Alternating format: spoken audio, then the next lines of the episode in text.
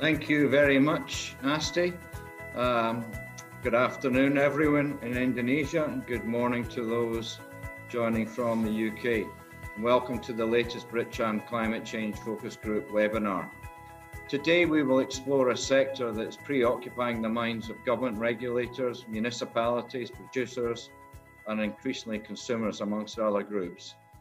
The landfills in Indonesia are in many instances approaching full capacity, and Indonesia also continues to struggle with plastic waste pollution, particularly in its rivers and oceans. As the consumer economy continues to expand, these challenges will only continue to get more severe. The government has a strategy of developing many waste to energy projects, but for a variety of reasons, typically related to tipping fees and feed-in tariffs, realization of these projects has been slow, though recent, recent adjustments to some of these financial out, inputs will hopefully finally see some of these projects over the line. In addition, in recent months particularly, there has been renewed interest from investors in the recycling sector. On the consumer side, many FMCG companies have announced aggressive sustainability targets, including but not limited to be plastic neutral before the end of the next decade or 2030. Um, as a representative of, of, a company involved in the recycling sector, I recognize the importance of technology in both planning locations for strategic investments, as well as crucially supporting the existing collection structure and systems to improve the collection of materials and by doing so, improving the livelihoods of those involved in the sector. A subsequent webinar may focus on the processing technology that can be deployed, but today we will focus on two technologies, and forgive me to our, our guest participants that use big data analysis and digitization to help support the development of the waste management and recycling sector. Uh, I, I hope uh, my, our two guests will be able to, to explain that in a bit more detail. Firstly, from Scotland and the UK, we welcome Michael Groves, the founder of Scotland-based Topolytics, a company that's pioneering the use of data analytics to make waste visible, verifiable, and valuable. Since 2019, their technology has been used by the UK government to track hundreds of millions of waste movements across the UK. Each one of their customers gains actionable insights that benefit from an additive view of the waste system across multiple ent enterprises, sectors, cities, regions, countries, or even continents. Michael is a geographer with a PhD in aerial and satellite Earth observation, with experience in environmental management, sustainable forest management, and sustainable reporting. He is the founder of Topolytics, He's also no stranger to Indonesia, I, I believe having worked here, I think in the 90s. And today, Michael joins us from Edinburgh. Also joining the panel is Andy Mohammed Ichsan, we'll call him Pak Ichsan, the CEO and co-founder of Sulawesi-based Octopus, a circular economy platform that currently manages waste collection in Makassar and Bali. Octopus provides real-time data dashboard for brands, FMCG producers to track and collect their waste while giving incentives to local waste stakeholders via their platform. Pak Ichsan got his MBA from Berkeley Haas School of Business. And in 2011, he started his reverse logistics company, giving service solutions for the Indonesian Police Department. He founded Octopus in 2018 in Makassar, and as I said, has expanded operations to Bali, and I think in the near future, probably Jakarta. So today we're going to hear from Scotland and Sulawesi, although Andy, I believe, is, is currently in Bali. I will hand over shortly to Michael, who will explain more about Topolytics, and then we will ask Pak Ichsan to take over and tell us about the octopus story. Thereafter, we will move into the Q&A. Uh, many people ask for copies of the presentation, but actually on the on the, the recording, you can see, you will be able to see it on the YouTube link. So firstly, uh, welcome gentlemen. How are you? Well, I hope. Ainsley. Yeah. All well, Thank Great. you. Yeah, good to see you. Um, so, Michael, without any further ado, let's get into it. And can we start with you? Thank you very much. Sure. Share my screen.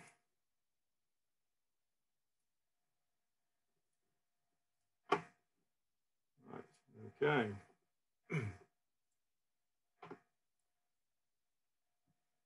Hi, everyone. Um, good afternoon, good morning, good evening, uh, depending on, on where you are. Um, uh, thank you for that intro, Ainsley. Um, you've sort of stolen my thunder. Um, so it's great to be back in Indonesia. Um, as Ainsley said, I worked um, in the late 90s in uh, forestry. so I sort of ran around sort of forestry operations all over uh, Indonesia and, and, the region.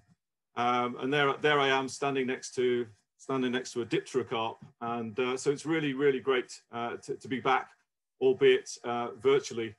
Um, so as Ainsley said, um, so Topolytics, we're a, we're a sort of pure sort of data aggregation and analytics business. And I'll, I'll explain a little bit more about that in a second. But fundamentally, what we're trying to do is make the world's waste, and we, by that, by the world, I mean the world, um, much more visible because we don't see that there's a huge amount of transparency in the kind of waste system, and we think that that kind of works against uh, the kind of the, the, the, the, waste system operating efficiently and effectively. And by making it more, more visible, we can build more trust in the data. And ultimately, what we're trying to do is enable uh, you know, sort of extraction of value, both from the material itself, and, and by waste, we mean all waste materials, whether it be plastic, metals, uh, cardboard, hazardous waste, construction waste, etc but also make value for all those players in that system, whether they be the waste producer themselves, the, the recycler and the, the processor of that material, or, or the regulator. Um, and why are we doing that? Because clearly at the moment, the, the system on a sort of global basis um, is, I think, suboptimal. And still we're sort of losing too much of that material. You know, clearly a lot of that material is going to landfill or to waste dumps, or at worst is just sort of disappearing and leaking leaking out of the system into the environment. So that's what we're trying to do. And we're trying to sort of, we're approaching it as a sort of big global systemic kind of challenge, but we think that there is a huge opportunity there um, to make the system work better at scale. Uh, so one of the challenges to doing that clearly is that system of materials sort of movements is really kind of complex. Uh, and, and, now clearly different countries, the, the, the commercial players, the government players, the regulations, the materials themselves will differ. Of course they will. But fundamentally, you've still got a whole range of different sort of movements of materials, a whole range of different sort of companies and organizations generating that waste, different organizations moving or processing or disposing of that material. And that material gets mixed, uh, gets contaminated. And so there's, it's a really sort of, sort of complex kind of system but it's a constant flow of material. So that material is constantly moving through the system. So this is what we're trying to get a better handle on. And so what we're trying to do is bring that to life and make it, you know, make it real. And one of the ways we're doing that is, is literally just sort of mapping the movements of those materials and trying to understand what those materials are, what's the value of those materials, what's the quality of that material, what happens to that material, how far is that material moved. So that's really where the sort of the big data piece comes in from our point of view. So the way we do that is we've built over the last few years um, a data platform uh, that, that, that, that we can ingest and we can process significant quantities of waste data. And I'll come on to the sources of the, that data in a sec. So as a team, we're really sort of triangulating on three things. So we've got people that have run waste, waste and recycling companies. Um, we, we, you know, we sort of understand the way the sort of the circular economy aspects uh, work as well. Uh, we've then got software development and, and, we've then got data science. And our, if you like, our sweet spot is where those three things kind of intersect. Um, so, so I guess we operate in what some people call smart waste or waste tech, uh, which is a sort of growing bit of the, the, the overall kind of waste management industry. You know, Andy's part of that. There's a whole, you know, there's a whole range of different companies doing machine learning, doing robotics, doing um, machine vision. There's all sorts of activities, sensors, for example, bin sensors. So we're we're within that that that that marketplace. Um, and so when I talk about aggregation, uh, what I mean is we pull data in from many different sources in many different forms. So if you think about the data that's generated on waste at the moment, a lot of that data might be generated through, um, you know, through sort of literally just sort of pieces of paper, which are then put into spreadsheets at one end, or it may be in some instances developed through apps or, or software like Andy's kind of got uh, you know an amazing kind of system for sort of capturing information on on individual sort of bottles or, or containers. Uh, it may be coming from sensors. So increasingly, you know, you have sensors attached to bins or uh, for asset tracking or for, for measuring the content of, of bins. Uh, so, so it comes from a range of different sources. And what we do is what we're really good at doing is being, being able to manage all of that data at scale in order to then provide answers uh, for our customers on what's happening to that material. So a lot of the data we see is, is you know, we, what we're really interested in doing is getting to the most granular data that we can on individual uh, movements or shipments of, of, of, waste, you know, what that waste is, how much of that waste is there, when was that material moved? And as I say, that data could be coming at us in a number of different, different ways. And then once we've got it into the system, we can start to sort of build it and, and, and present it back to our customers to help them to answer some of the questions. So our customers may be organizations and companies that are generating waste, so waste producers, and they want to know what's happening to that material. They want to understand the, the cost and the resource efficiency attached to that, the, the, what, that material. They want to think about how they might recover that material. They want to be more transparent on what's happening to that material. They want to feed into their, if you like, their sort of greenhouse gas reporting. So there's a lot of different drivers there, but uh, you know, fundamentally, a lot of the time it is about following the money. It's about cost efficiency and resource efficiency. And so what we're able to then do is sort of present some of these insights back to them, which allow them to make some of these decisions. So for example, we're working uh, on a project with the uh, global software company SAP, where we're taking data from some of their consumer product uh, customers, and we're sort of trying to understand what's happening to the flow of that material. So post-consumer packaging, whether it be glass, whether it be metals, whether it be uh, plastic, and we're sort of playing that back to them so they've got a better understanding of, of where they can make interventions in their own kind of waste system and within the broader waste system, not just in the UK, but internationally. Um, but then obviously we, we, you know, there is a sort of value chain here. You know, we, we're talking about sort of downstream sort of material system and it is a downstream value chain. So you've got the waste producer where the waste starts, but you've then got the companies that are moving, that are processing, that are recovering, that are recycling or disposing of that material. They're part of that value chain. So again, our, our the data that comes into Waste Map, we're able to then sort of generate insights for the, the industry itself. So, you know, whether it's understanding what that map of materials looks like, whether it's understanding where they can kind of best um, um, uh, target their kind of sales and marketing efforts, where they can best optimize the sort of the, the, the investments in new capacity, or where they can add value to their customers. And so again, we're working with a, a number of um, recyclers uh, and brokers who are really trying to sort of um, get a better handle on their own data but also use that data better to make some better decisions, both for themselves and also present information back to their customers. And then I mentioned the regulators, and, and um, uh, Ainsley touched on this earlier on. Uh, I mean, of course, it, the regulators are increasingly, of course, looking at you know looking at how they can then best get a better handle on the waste system in their own uh, areas of jurisdiction. Now, specifically in the UK, we're working with um, the Departments for Environment, Food and Rural Affairs and all of the national UK environmental regulators. And in the, the UK government has mandated that there will be a digital waste tracking system. So all waste movements in the UK will be captured digitally. Uh, now, again, you know, we're talking about all of the waste companies reporting into the system. So their, their data is coming from many different sort of sources, whether it be from spreadsheets, whether it be from third-party software, whether it be from sensors. So again, the, the, the, the, the prototype system that, that we're designing there is basically pulling that data in from those many different, different sources in order to allow the regulator to make better policy decisions, um, to understand the, the flow of materials across the country and to um, a big driver there is reducing waste crime. So that's a, a project that's ongoing at the moment uh, in, in the UK, but we see that, you know, we see that there clearly there is starting to, you know, the, the idea of, of digitizing the sort of waste regulation systems, I don't think will stop, stop in, with the UK. Uh, and so that's, I think, pretty well summarizes, I think, what we do. But obviously, we're really happy to take questions uh, as, as we go on. Thank you. Thank you, Michael. We will take questions later. I would just now like to hand over to Pak Ichsan, yes, who yes. gives a benefit of his experience here in Indonesia. Okay. Okay. Um, good, good afternoon, good evening, gentlemen.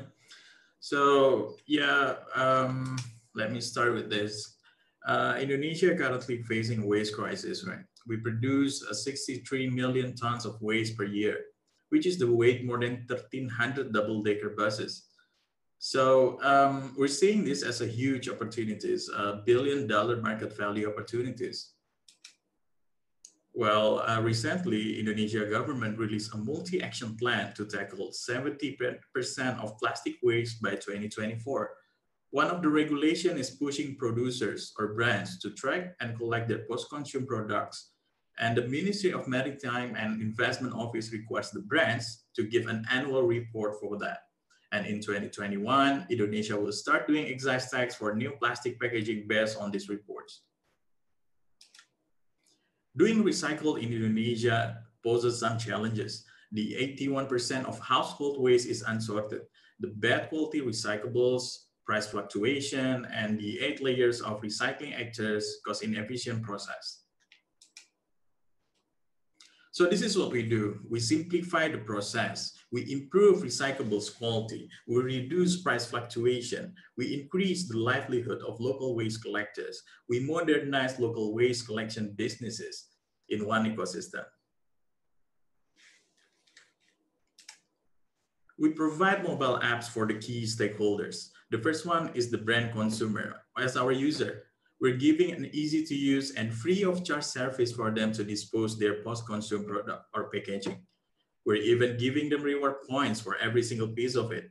And the points can be redeemed into a discount at 52 F&B merchants in Makassar and Bali. The second one is the waste collectors. As our Pelestari, we call them Pelestari. We're giving them price transparency in an open market price so they can choose wherever they want to sell the PCPs that already collected from the users to any local waste collection businesses that already connected to our ecosystem. And the third one is the local waste collection businesses or our checkpoints. We call them checkpoints. We provide a mobile app that could record their transactions and also they can set the PCP's price at their convenience. Of course, we set the minimum price, uh, minimum buying price to ensure there are no leakage between the uh, transaction on uh, between the, the, checkpoints and the Pelestari. And this is our data dashboard, a real-time data dashboard for brands or producers to track their EPR or extended producer responsibilities target. And currently we're operating in Makassar and Bali with 3,800 daily disposal orders, 1,000 checkpoints, and 2,700 plus Pelestari in our ecosystem. We also certify our collection center. We're partnering with the one that can fulfill our standard terms. The first one is they have, they, they have to uh, uh, have some minimum working capital to absorb or buying PCP from our checkpoints. And they have they also need to have the proper sorting facilities and um, the multiple handling SOP for different type of PCP. So Octopus is not just about a business startup. It's way more than that. We give incentives for our users for keeping their PCP. So it will reduce the waste pollutions. We help local government to solve social problems by creating a new job opportunity. We train our Pelestari, we verify them, we're giving them access for health insurance and bank accounts. Recently, one of our Pelestari just earned 10.4 million rupiah or 500 pounds in one single month. We leverage local waste collection businesses. Now they can have access for capital loans from bank or any financial institutions so they can grow their business. So yeah, well, um, Octopus is a solution for brand or producers to track, collect, and give incentives to local waste stakeholders. We're easy to expand since we're a digital platform. We grow, we grow organically in only seven months of operation in two cities because our ecosystem loves our apps. We provide a transparent and accountable reporting system for the brands or producers. Next. So this is what makes us different. We use per piece instead of kilograms because it's easy to track and also give convenience for our user and our study. We verify our stakeholders with the IDs, all of the key stakeholders, and we have a waste data dashboard. So it's a win-win solution for every waste stakeholders, for every single cities, uh, especially in Indonesia. Next. Yeah, so that's Octopus, the, the uh, circular, the digital of circular economy platform. Thank you. Thank you, uh, Ishan. Could you maybe go back to your slide which showed the, the process and just explain, you know, who's paying who? Oh, uh, yeah, sure. And, you know, the certified collection centers, are, are they uh, your certified collection centers, are they operated by third parties? I think it'd be quite useful to understand.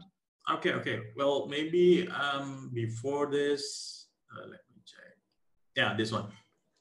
So the user or the uh, brand consumers, they're disposing their waste or the PCPs to the scavengers, or we call them pelestari, the local waste collectors.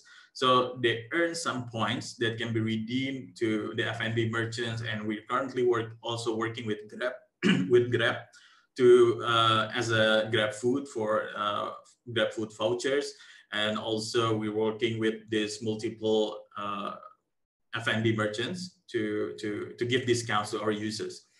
And um, the scavengers, they're the one, or the pelestari, they're the one who gets the value of the PCPs that collected. So um, they sell it to the nearest checkpoints. Basically, they have these options, uh, the pricing options, uh, whether which checkpoints that gives better price.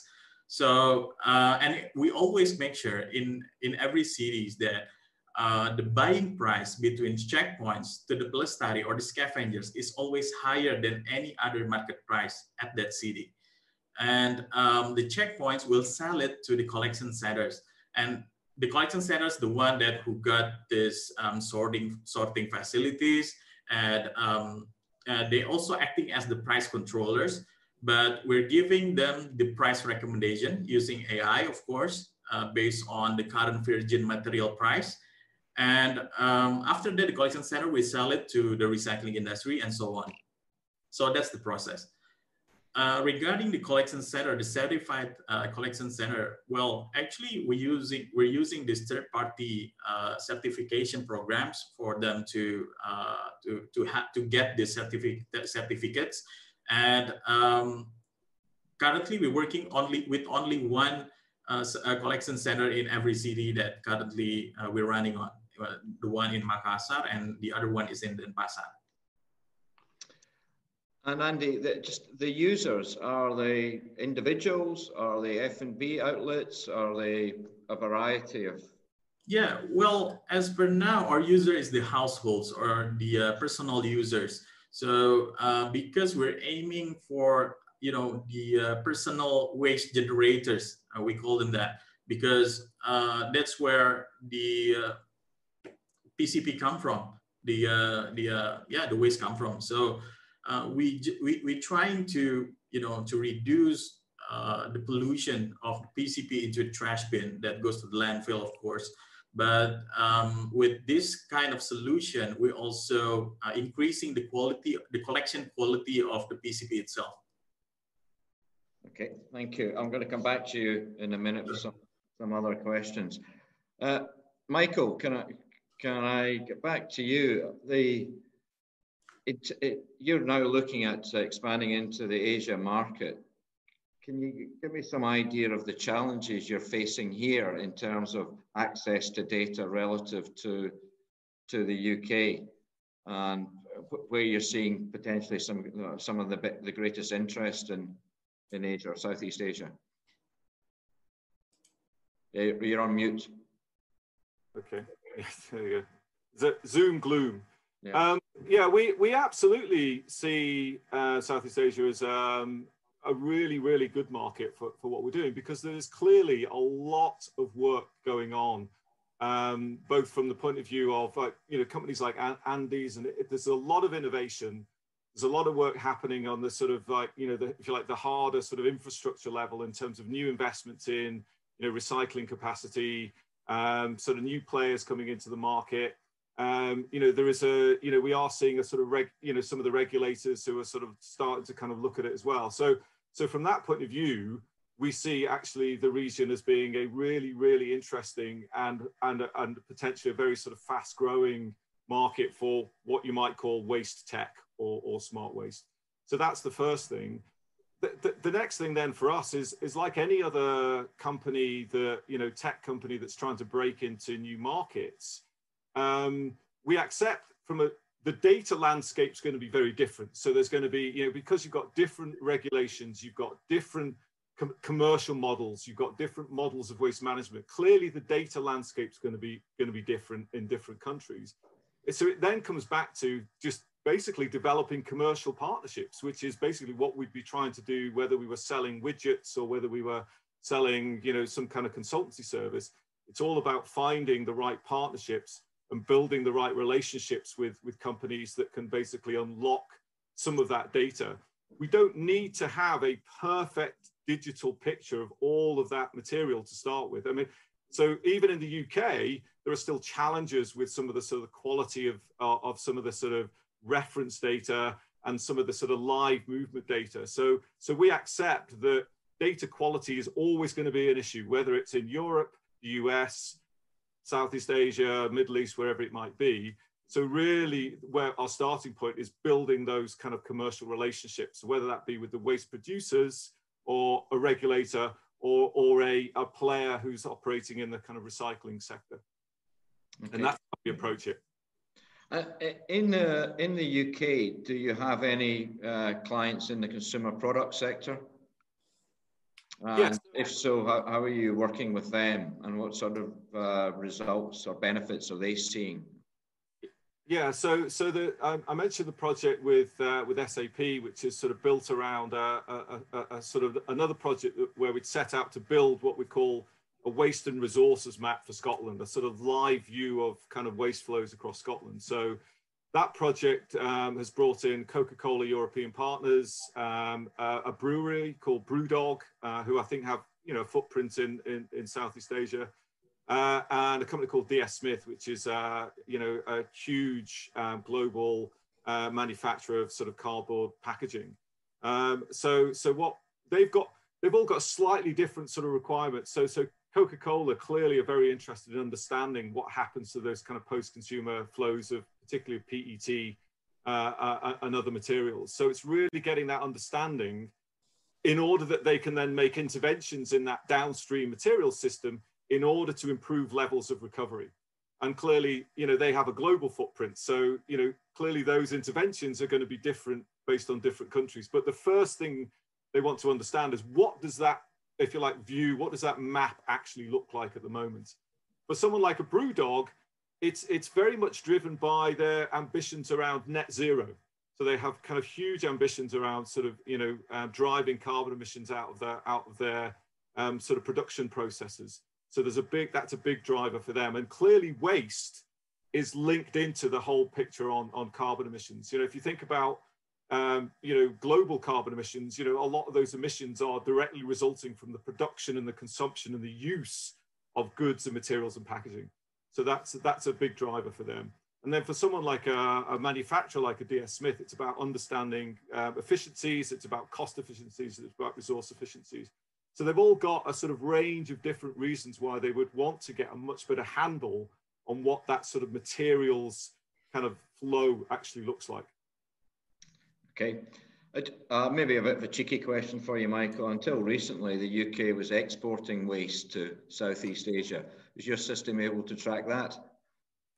Yeah, so where, where there are exports, clearly, yeah, we can, you know, we will pull that pull that data in, and so we, you know, we do see, you know, uh, material that's being exported, particularly, um, you know, obviously there's quite a bit of material exported to Europe for um, as refuse-derived fuel, etc. And clearly, though, you know, you know, since 2018 and since China, you know, announced um, its policy on, on, on imports, you know, that not just for the UK, but for Europe and the US, clearly that's been a real challenge in terms of actually then identifying new capacity to handle and process that material that, that previously, of course, was, was exported. So again, we think we play into that because actually, how can you plan new capacity? How can you make investment decisions? How can you, you know, sort of drive these kind of optimizations in the system unless you've got a better handle on, on, on the data and what that and, and, a, and a better trust in, in terms of the data that's available to you. So we think that that helps to kind of, you know, um, drive what we're doing. Uh, and can I ask, in, in here in Indonesia, well, as Andy pointed out, most of the waste ends up, well, a lot of the waste goes, goes to the landfill and it's not sorted. If these waste shipments were tracked, you wouldn't be able to, would you be able, you wouldn't be able to, to tell what's a component of the waste shipment, how much plastic, how much metals, how much organics? Yeah, well, um, yeah, it depends. Well, uh, currently we only working with this uh, type, certain type of post-consumer packaging. Um, sorry, sorry, Andy. Uh, I was asking Michael if he, uh, how to deal with that problem here, where waste is generally not sorted. Well, I, actually, Ainsley, it's a problem in the UK as well. So it's yes. not just, uh, you know, it's not just a sort of um, the Southeast Asia issue. Yes. Going back to that slide where I showed, if you like, a schematic of the waste system, which you know clearly is literally just a schematic representation. But one of the big challenges, particularly for looking at post-consumer waste flows, is the fact that that material is mixed. So the PET bottles, or the aluminium cans, the cardboard are all mixed in those bins. So this is where the data science bit comes in. It's about, you know, it's about building a level of confidence in what we're actually looking at in the absence of a perfect digital footprint for all of those individual sort of items of packaging or all of those individual materials. So, so, so, so that's a, a, that's a challenge, a fundamental challenge across the whole waste system, you know, kind of globally, not just uh, not just in the region. And then, but picking up on you know what Andy does, we we you know we pull in data from many different sources. So where we've got really really good data, for example, Andy will have really good data on individual you know, packaging and, you know, in, you know, sorted waste, etc. So where we can access that data, we can bring that into our modeling. That helps us to improve the modeling that we can then do to say, okay, we think that that material consists of X, Y, and Z. It, you know, it's not a perfect picture because to do that, you'd have to literally pull everything apart and, and, and, and count it. But where we pull some of that data in, it helps us to improve what we can then say about that that material. So fundamentally, we're trying to build a sort of a better level of, of kind of trust in that, you know, or a better version of the waste truth in the, app you know, where basically there's very little information, you know, sort of previously. Okay. Um, but Ichsan, your, your uh, revenue stream, is, am I right in thinking it's the consumer brands that are paying for the, the data? Correct, yes. And uh, per piece for that one. Yeah. For every single piece that we collect, uh, we charge them for uh, for it. Yes. And, and they're they're paying for that because of the um, the government regulation for them to be transparent and or, or try to report how much waste they're producing. Yes. Yes. Um, and in terms of the the collection, uh, some of these big brands you, you're working with, quite powerful organizations, do they try and monopolize uh, the, the collection of their products? Yeah, well, um, actually, as Octopus, we're seeing this, you know, because uh, our solution is connect the brands to collect their post-consumer packaging. So uh, we didn't try to you know, uh, to limit our movement right now because, you know, to connect with only or only one single brand is just to limit uh, our revenue stream. So yeah, that's not what's uh, on our minds right now. So yeah, that's we're not uh, going through that one. So we, we're currently also having talks with some other brands. We're, we're currently working with two FMCG brands and hopefully we're going to onboard uh, another brands as well. Okay. And do you see uh, your solution expanding to to other waste categories? I understand at the moment you're you're primarily focused on on PET, and if you do expand to other waste categories, I, I see that uh, you track everything by piece. But say, for example, moving to paper or or flexible plastics or whatever. Uh, it's not that easy to track it by by piece, and certainly not easy to track it by piece and brand and report back to the brands in that way. How would you tackle? Are you a interested in expanding into other forms of waste, and how would you um, address the reporting in that respect? Yeah, well, um, currently, uh, since we're only collecting the PET bottles, uh, it is because um, currently we only connected to PET recycling industry. But when we could connect to any other type um, uh, recycling materials or recycling industry, uh, uh, uh, any other type of PCPs, we we we surely that um, this could be the solution because uh, currently all of the stakeholders right now, the Pelestari, the checkpoints, and the collection centers, all of them is doing this standard uh, or the SOP from the collect from the industry. So yeah, they're just following it. So they're just following it. And if we want to add any other type of plastic materials, we just need to add it up in the user apps or the uh, our consumer brand apps uh, and they will put it per piece. Uh, it doesn't matter if it has to be 100 pieces in one single orders. So yeah, I think it's possible for doing that right now. But for organic one or any other uh, type of uh, post-consumer product like cardboard or any metal, uh, metal and um, any other materials is quite challenging for us. But so that's why we're, we're focusing for this type of plastics and uh, any other certain type of plastic as well. But yeah, as I, I, as I said before, because currently we only connected to uh, PET recycling industry, so that's why we only collect PET right now. Okay, um, just out, out, of curiosity, uh, you started off the business in in Makassar, mm-hmm. and the PET that's collected in Makassar, where is it ending up for recycling? Yeah, well, um, before Octopus in 2018, when we are doing our research, uh, there are eight layers of uh, collection layers that um, are trading brokers or uh, how you say the waste brokers that currently uh, doing these businesses in uh, Makassar. And all of them uh, sending the recycling materials goes to Surabaya. So goes to another cities before going to the recycling industry and it costs a lot, a lot, so much because you know in every single layers they want to uh, gain some profit, of course. So uh, this causes the uh, innovation process.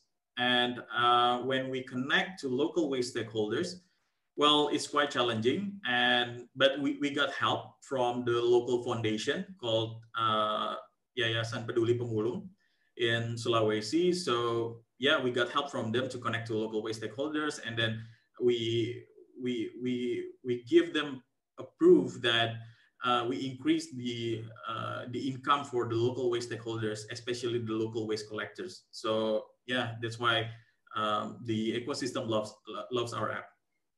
So it, uh, it's interesting. So there's enough value in the waste value chain to justify currently to have all these layers and justify the logistics cost of shipping from Makassar to to Surabaya for yes. recycling. Yeah, yeah. And um, the, the previous eight layers of them, we didn't kill their uh, businesses. Actually, uh, we connect all of them into one single stakeholders uh, as our checkpoints. And we, um, as I said before, that we also uh, connect with this one collection center that, you know, that doing all of this sorting facilities or handling and um, shipping, all the PCPs goes to the recycling industry. So yeah, it's, it's on their uh, roles uh, in our ecosystem. Thank you. Uh, there's a question here from Joseph Huang. Uh, Pak which I think is re really quite relevant, particularly those that understand the, the waste collection system here. He's asking, do your client scavengers compete with other scavengers, private waste management and local government collection service for the PET bottles? Yeah, well, um, technically we didn't want to compete with the local waste stakeholders. So uh, that's why we try to connect uh, and we try to uh, integrate all of the uh, local waste stakeholders. And uh, as per today, we have 1,000 local waste collection businesses. And um, yeah, we're aiming to, you know, to grow more, more, more local waste collection businesses as our checkpoints, of course. But um, with the private waste management right now uh, in Indonesia is quite different because all of the waste management is handled by the government itself. So uh, we didn't have any private uh, sectors for doing the waste management. So yeah, that's that, that uh, we, we didn't quite uh, have this kind of challenge uh, for us in here.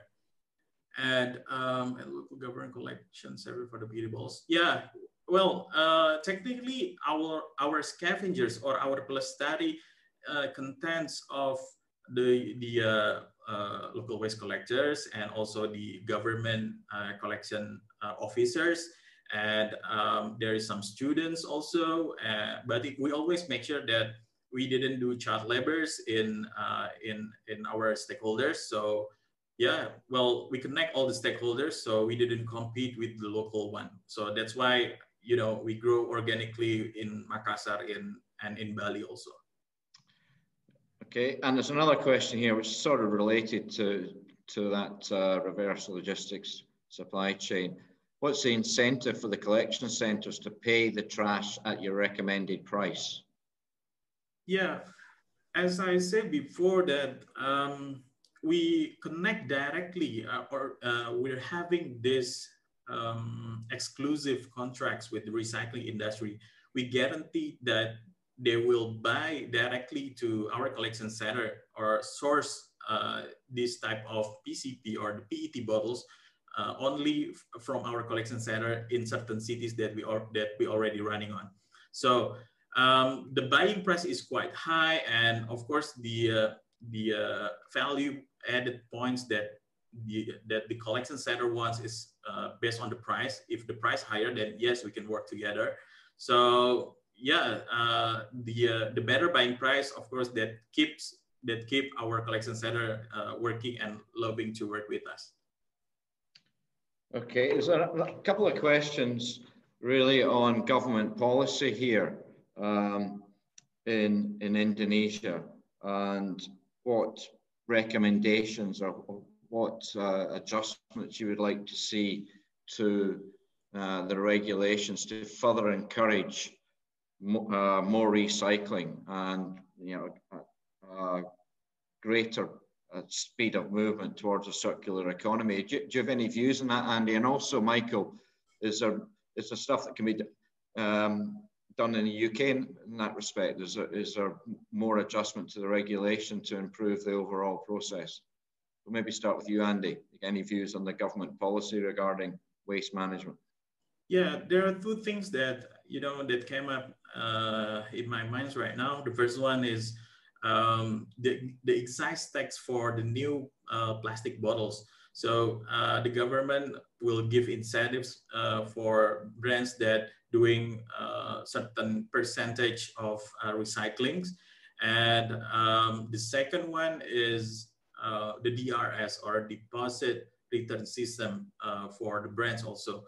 So um, if there is this, there is these two uh, regulation in Indonesia, of course, it will accelerate the circular economy, and of course, it will accelerate uh, our uh, platform as well. Yeah, definitely. If there's a regulation that's going to to mandate a certain percentage of of recycled content in the bottles, right. that'll be a huge boost to the to the recycling sector. Yes. Uh, Michael, is there similar regulations in the UK mandating that? Uh, yeah, so we, so of course in the UK we're still subject to EU uh, regulation uh, for, for a few weeks yet. Uh, and clearly there's a huge amount of work being done at uh, EU level around uh, the circular economy and uh, mandating recycled content, etc., etc. Uh, in the UK, there's a new waste strategy, and and again, that that's the, there's a big push on extended producer responsibility. Part of that as well is mandatory digital tracking of all waste movements, which is obviously where you know where we sort of come into that. Uh, but also, you know, we, we are just at the point where a DRS um, has been sort of uh, mandated for England and for Scotland. So there'll be separate DRS systems. So we haven't actually got one yet. So we're still in the same scenario where, you know, the DRS is, it, we, we think will definitely clearly bring some transparency and efficiency um, into that into that system and hopefully help to drive more recovery of that that that material um, but then there's a whole piece of work, isn't there, that you know is partly driven by regulation, I guess, is around substitute materials, around you know designing designing goods and packaging for recovery, for uh, for recycling, for remanufacturing, etc. And that's also sort of kind of happening in the background as well. Okay, I mean, if, if I may comment on the regulations here, there's uh, a lot of regulation regarding waste to energy um, tipping fees, feed-in tariffs, uh, but they're quite narrowly interpreted. And some of these projects uh, actually may benefit from not just uh, waste to energy, but more recycling component of, of the waste. But it's unclear as to whether or not the tipping fees would apply because the, the definition seems to be quite narrow to waste to energy. So one of the things I would like to see is the government expand the incentive, uh, the, the, the, the access to the tipping fees uh, to include recycling, and reprocessing of waste for, for other uses. Because as long as the, the waste doesn't end up in the landfill, it's, it's to everyone's benefit. And I think that would also help boost the, the circular economy. Uh, Andy, a bit of a cheeky question for you. A couple of people have asked, are you looking for investors? yeah, well, um, yeah, as any other startup, uh, currently we're also doing some fundraising um, until the end of January. And um, yeah, to expand our services, of course, and expand our ecosystem to another cities in Indonesia. And of course, we're expecting to connect with uh, another uh, aggregators or another uh, recycling industry that could collect another type of materials so um, yeah, we're, we're doing some fundraising right now, and the progress is quite uh, is quite challenging for us, but it's still progressing. But yeah, we'll see about that.